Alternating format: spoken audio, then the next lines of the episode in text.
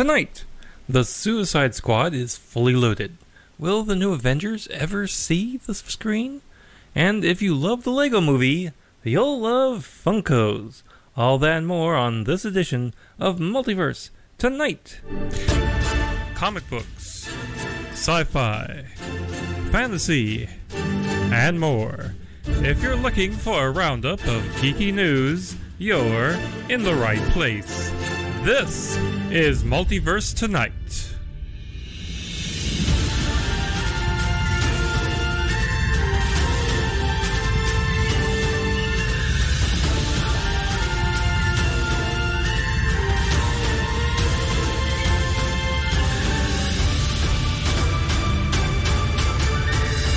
And here's your host, Thomas Townley.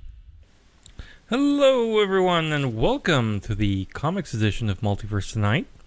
For starters, I'd like to uh, thank you all. Uh, for for a little while, the podcast hit number one on the Apple Podcast Entertainment News chart. We actually managed to dethrone Chris Jericho. So, thank you very much. Not that I not that I put something big, you know, about being on being on the podcast charts at all, but you know, it's a nice little feather in the cap. You know, it looks good on a t-shirt. Reminds me, I gotta make, I gotta put that on a t-shirt. Did you uh, catch the Emmy Awards la- uh, this past Sunday?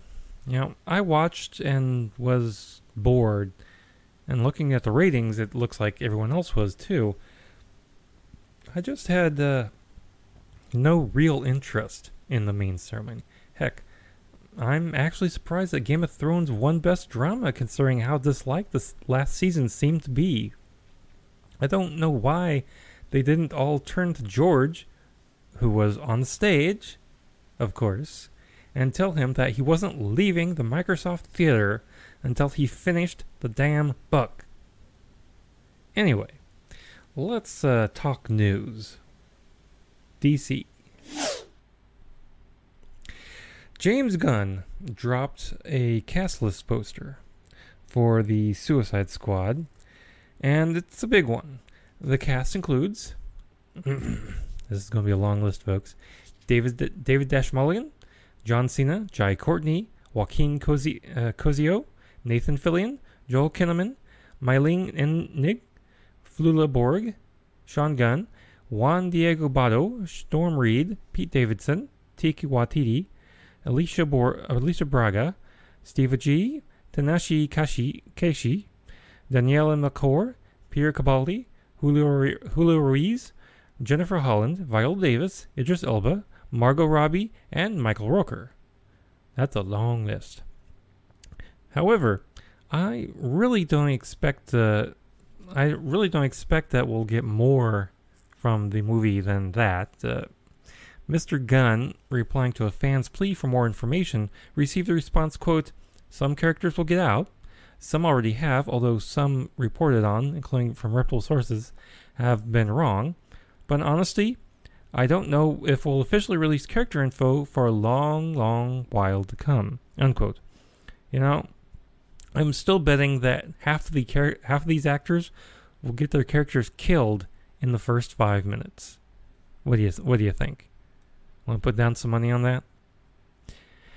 Joker comes out on October 4th, and its runtime will be just a couple of minutes over two hours. Literally, two hours, two minutes. Comicbook.com, speaking with director Todd Phillips at an advanced screening for the movie, told them that the first cut was a bit longer, coming in at, quote, 2 hours and 35 minutes, unquote. Adding, he's, he said, uh, quote, there are so many cuts, unquote. While uh, Todd Phillips was there, he also wanted to correct a story that we too talked about in the last uh, edi- comic book edition of the podcast. In the piece on in Empire magazine, Todd was quoted saying that such things as the Joker falling into a vat of acid was a comic book thing. Todd told comicbook.com that quote, "It's funny because a lot of you guys have probably reprinted something I said in Empire where I was misquoted. I'm not going to complain. I like the writer. He wrote a great piece where I said we didn't take anything from the comic book world. it's actually not what I said. What I said was we didn't take anything from one particular comic. We kind of picked and chose what we liked from the ki- from the uh, kind of 80 year canon of Joker. We kind of pulled a few things that we like. Unquote. He also addressed that the unknown time period that the film is set in, saying, quote, For us, we never say it's in it's in say in the movie it's 1981, but we always say it's late 70s, early 80s. Mainly because we don't want people to be like, wow, that car wasn't out in 1979. So late 70s, early 80s. But the time for me, the reason we said it there, well, there's a lot of reasons. One reason was to separate it quite frankly from the DC universe when I pitched to Warner Brothers and handed the script in to sort of make it clear that this effing with anything you have go this was this isn't effing with anything you have going on. This is like a separate universe. So much so it takes place in the past before everything else. Unquote. So let's sum this up. They cherry picked comic book references and were non-committal to the exact time period that the film takes place. Yeah, yeah this is still not the movie for me. Know, do me a favor. If if you go and see it, um, record yourself uh, and send me a review, and maybe I'll use it in an upcoming episode because I'm just probably not going to see this movie at all. It's just not really something that's that's you know in my alley. Anyway, did you happen to see the bat symbol anywhere this past Saturday? To celebrate Batman's 80th anniversary, DC and Warner Brothers arranged for the bat symbol to light up landmarks and skyscrapers around the world. Pam Lifford, president of Warner Brothers Global Brands and Experiences, in a press release said about the event, quote, "The bat signal is easily one of the most recognizable images among all superhero iconography, and this is going to be a remarkable sight as we transcend borders, languages, and cultures, bring us all together with this single experience. We are proud to send up the bat signal on Batman Day because it is an important beacon of inspiration that makes us all believe that it's possible to take hardship and turn it into something good. Batman Day is a global celebra- celebration for all the fans. Unquote. So, did you do anything special to celebrate the Batman? Personally, I waited for Commissioner Gordon to call. Still waiting. Issue 18 of Superman and issue 7 of Lois Lane will be a big change to the status quo, as Superman and Lois will come clean with the city of Metropolis and reveal his secret identity. The solicitation for Superman goes like this With Superman's family scattered across the galaxy, our hero must confront some of his greatest concerns about himself and his place in the galaxy. Legendary artist Ivan Reis joins writer Brian Michael Bendis as they introduce the biggest change in the Man of Steel's life ever. As for unquote. As for Lois Lane number seven, is this someone wanting to kill Lois Lane? Is nothing new for the famed reporter, but is it because of something she knows or something she's about to uncover? plus the issues that ties to the events of December's Superman number 18 and the gigantic status quo shift for both Lois and her husband, Superman. When the Man of Steel decides to reveal his identity to the world, what will this mean for them in the future? Superman number 18 goes on shelves on December 11th, and Lois Lane number 7 will be out on New Year's, New Year's Day 2020. And while Superman might be canceling his secret identity, DC is, well, canceling a title. They seem to do that a lot. This time, it's Deathstroke, which will be coming to a close with number 50. The solicitation for the issue reads, quote, It all comes down to this. With the fate of his family hanging in the balance, the real Slade Wilson must take on his most dangerous foe yet, himself. Unquote. So it's Deathstroke versus Deathstroke to the death. Stroke. Guess we will find out who wins on December 4th.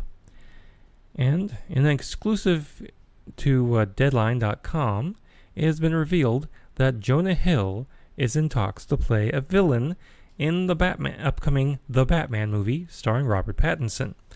This mo- this news comes right on the heels of another piece of casting news for the movie that Westworld's Jeffrey Wright is in talks to play Commissioner Gordon. The movies the movie, excuse me, will hit theaters in June of 2021. Hey everyone, we'll get right back to the news, but first, I'd like to tell you about our new affiliate, Stitcher Premium. With Stitcher Premium, you get all your favorite podcasts, but you get them all with no ads. That's right, no audio ads, no banner ads, not even ads on the archives of some of your favorite shows. You also get access to Stitch originals like Marvel's Wolverine, The Long Night, Issa Rae's Fruit, and Colt Cabana's Pro Wrestling Fringe. You also get access to bonus episodes, access to new releases first, and access to the hundreds of comedy albums at your fingertips, and so much more. To get started, just go to stitcher.com slash premium and enter promo code multiverse for a free month. After that, pay just $4.99 a month, and you can save even more by going yearly for just $34.99. That's nearly a $25 savings over the monthly rate. So go to stitcher.com slash premium and enter promo code multiverse today. I'd like to thank our new uh, new uh, association with uh, Stitcher for uh, allowing me to get a drink of water. They are so nice, and you know, be, go go sign up for one month, uh, a, a, month of Stitcher Premium, will you? Yeah, it's only one month.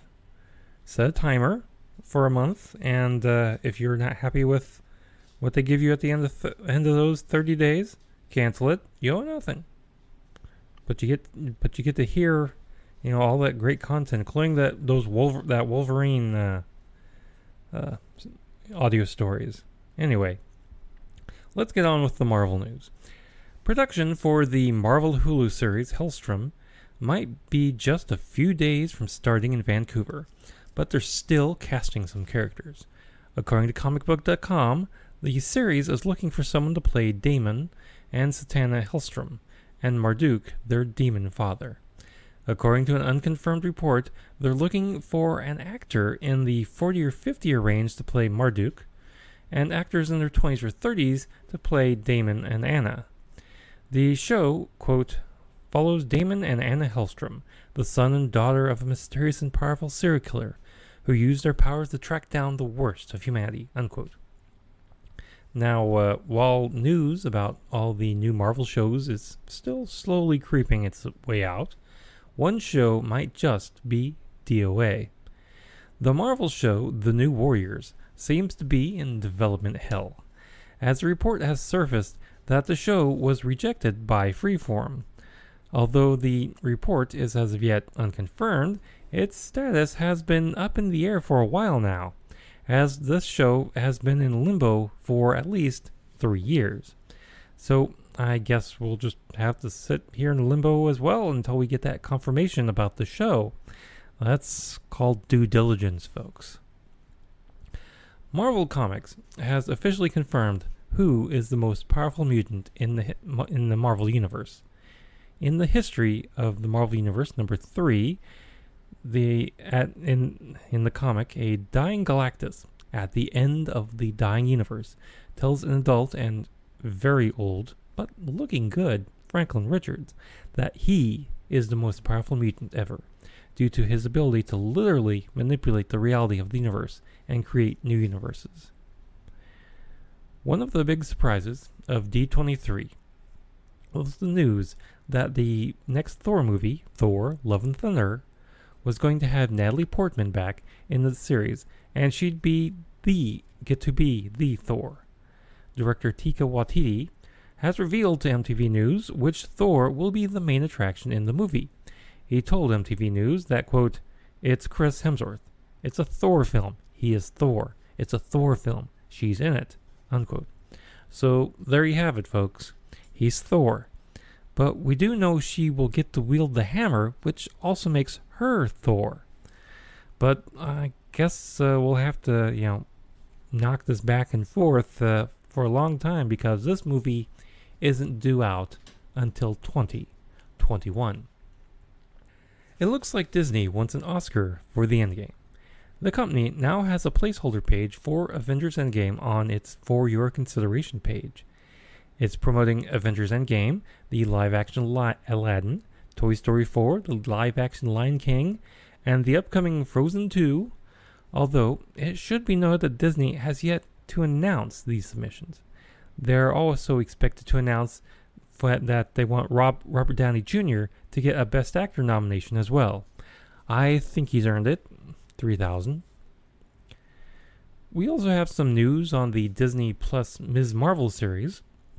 A new report out of Discussing Film says that the new series will be filming a year starting this month, September 2020. They also mentioned that they are looking for an unknown to play the main role of Kamala Khan, aka Ms. Marvel. By the way, Disney has now opened up signups for Disney Plus. The service will start on November 12th, and you can sign up at DisneyPlus.com with a credit co- card or through PayPal. The bundle with Hulu won't be available for sign up until the service starts. The uh, cost of the service is $6.99 a month or $69.99 a year. So, well, so uh, go there and sign up. But uh, in the meantime, let's get some geek news.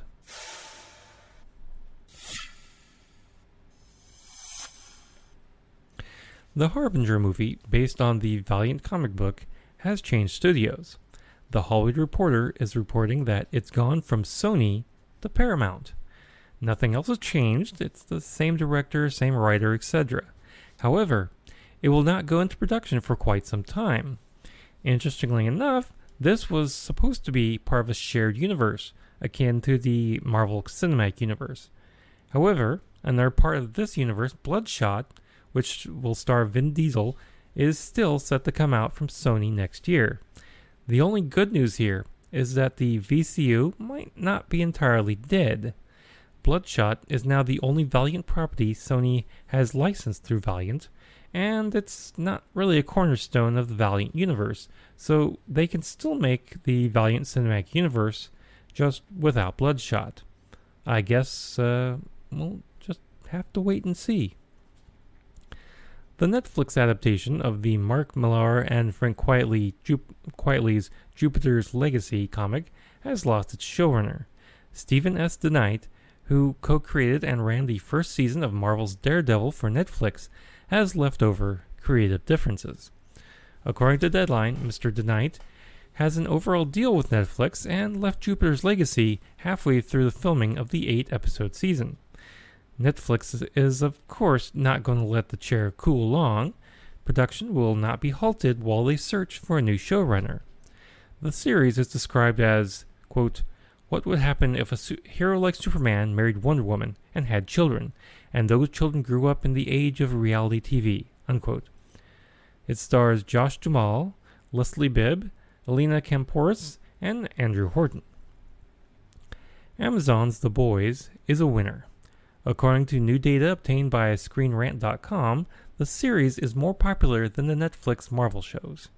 The data from Parrot Analytics shows that The Boys had 50 million demand expressions per day in its fifth week since release. In comparison, the first seasons of the Netflix shows tended to get around 15 or 20 million demand expressions a day for the same time frame. The Boys is currently filming its second season. So, you loved the Lego movie and its cross pollination of characters. Well, Warner Brothers is trying to hit pay dirt again with a different set of toys Funko Pops. Deadline reports that Warner's has optioned the rights to the popular brand and will be developing and producing a movie based on them. Lloyd Taylor has been hired to write a script.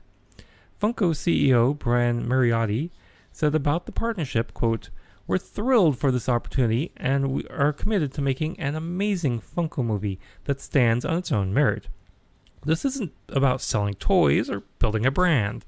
The team at Warner Animation Group has a unique vision of what the first movie, a first film should be, and we are extremely excited to take this journey alongside them. Unquote.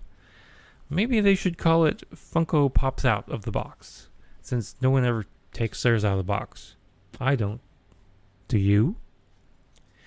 Now, let's go over some of the winners from this year's Saturn Awards.